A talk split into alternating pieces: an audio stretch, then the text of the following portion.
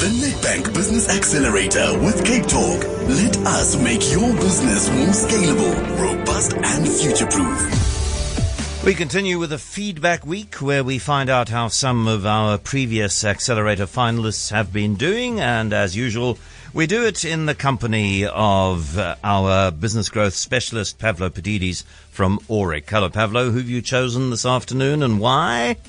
John, we're going to be speaking to Steve Wilson from Wilson's Food, who we first profiled in 2013. He's had steady growth since then, and he's positioned as an olive oil distributor sourcing oil from local groves, uh, predominantly in the Western Cape and along the Orange River, as well as imports from Spain. He sells that packaged oil then to wholesalers who service the restaurants, the hotels, the retailers, the hospitality trade. The reason we selected this business, it's been a long time since we spoke to Steve, a lot has changed in the local olive industry in South Africa, and it'll be good to see how and where what's next for Steve given these changes. Okay, uh, indeed, a lot has changed. Uh, Steve Wilson on the line to us now from Ottery Wilson's Foods. I mean, uh, Steve, I know that I operate in a very narrow section of the market, but it seems to me that people are wanting brand names rather than generic olive oil. Has has that impacted your business at all? John, uh, not really. You know, um, well, we ourselves, of course, uh, do have managed to establish our own brand, but it, it's not yet a commodity. The brand, there is importance to brand, both the imported and the local, and yeah, so so uh, people are, are buying brands, and uh, uh, one doesn't buy it in bulk really as an as a generic product. But you you you have your you have established your own brand. You've established the the integrity of the product that people who buy your branded product know that the the places where you've sourced it from and the way you've transported it and the way you've um, handled it they trust that.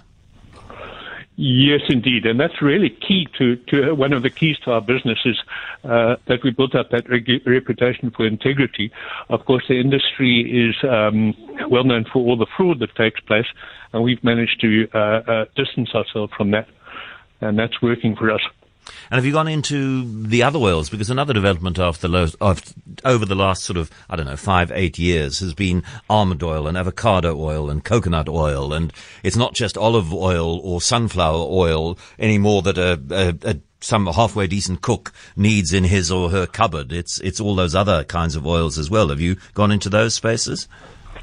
John, indeed we do. We do. We offer a range of 10 different edible oils but uh, head and shoulders above the rest are olive oil, of course, and uh, followed by coconut oil. That's been a, a, real fillip to our business and to the industry. Uh, it became very popular four years ago, and we were well placed to take advantage of that. Well, Pavlo, it sounds as if Steve Wilson and Wilson Foods are doing the right things. What else could they be doing to to accelerate the growth? Quite frankly, John, what they should be doing is taking your advice to heart, and I'll tell you the reason why. The first is they've got a really good sourcing and very, very solid distribution system. In fact, Steve almost dominates that space. He's got good relationships. He's got extensive access to all types of oils of varying quality. So he really knows how to put together different oils for different purposes. I think the opportunity over here would be for Steve to collaborate and partner with, let's say, three branding agencies, businesses that know how to create a brand, but more important, know how to develop a relationship between a label, a bottle, in other words, the brand, and the people who the brand is intended to be used by and bought by. So, for example, if he created the aficionados, the boutique oils, the everyday oils, each of them target different users and consumers of the oils.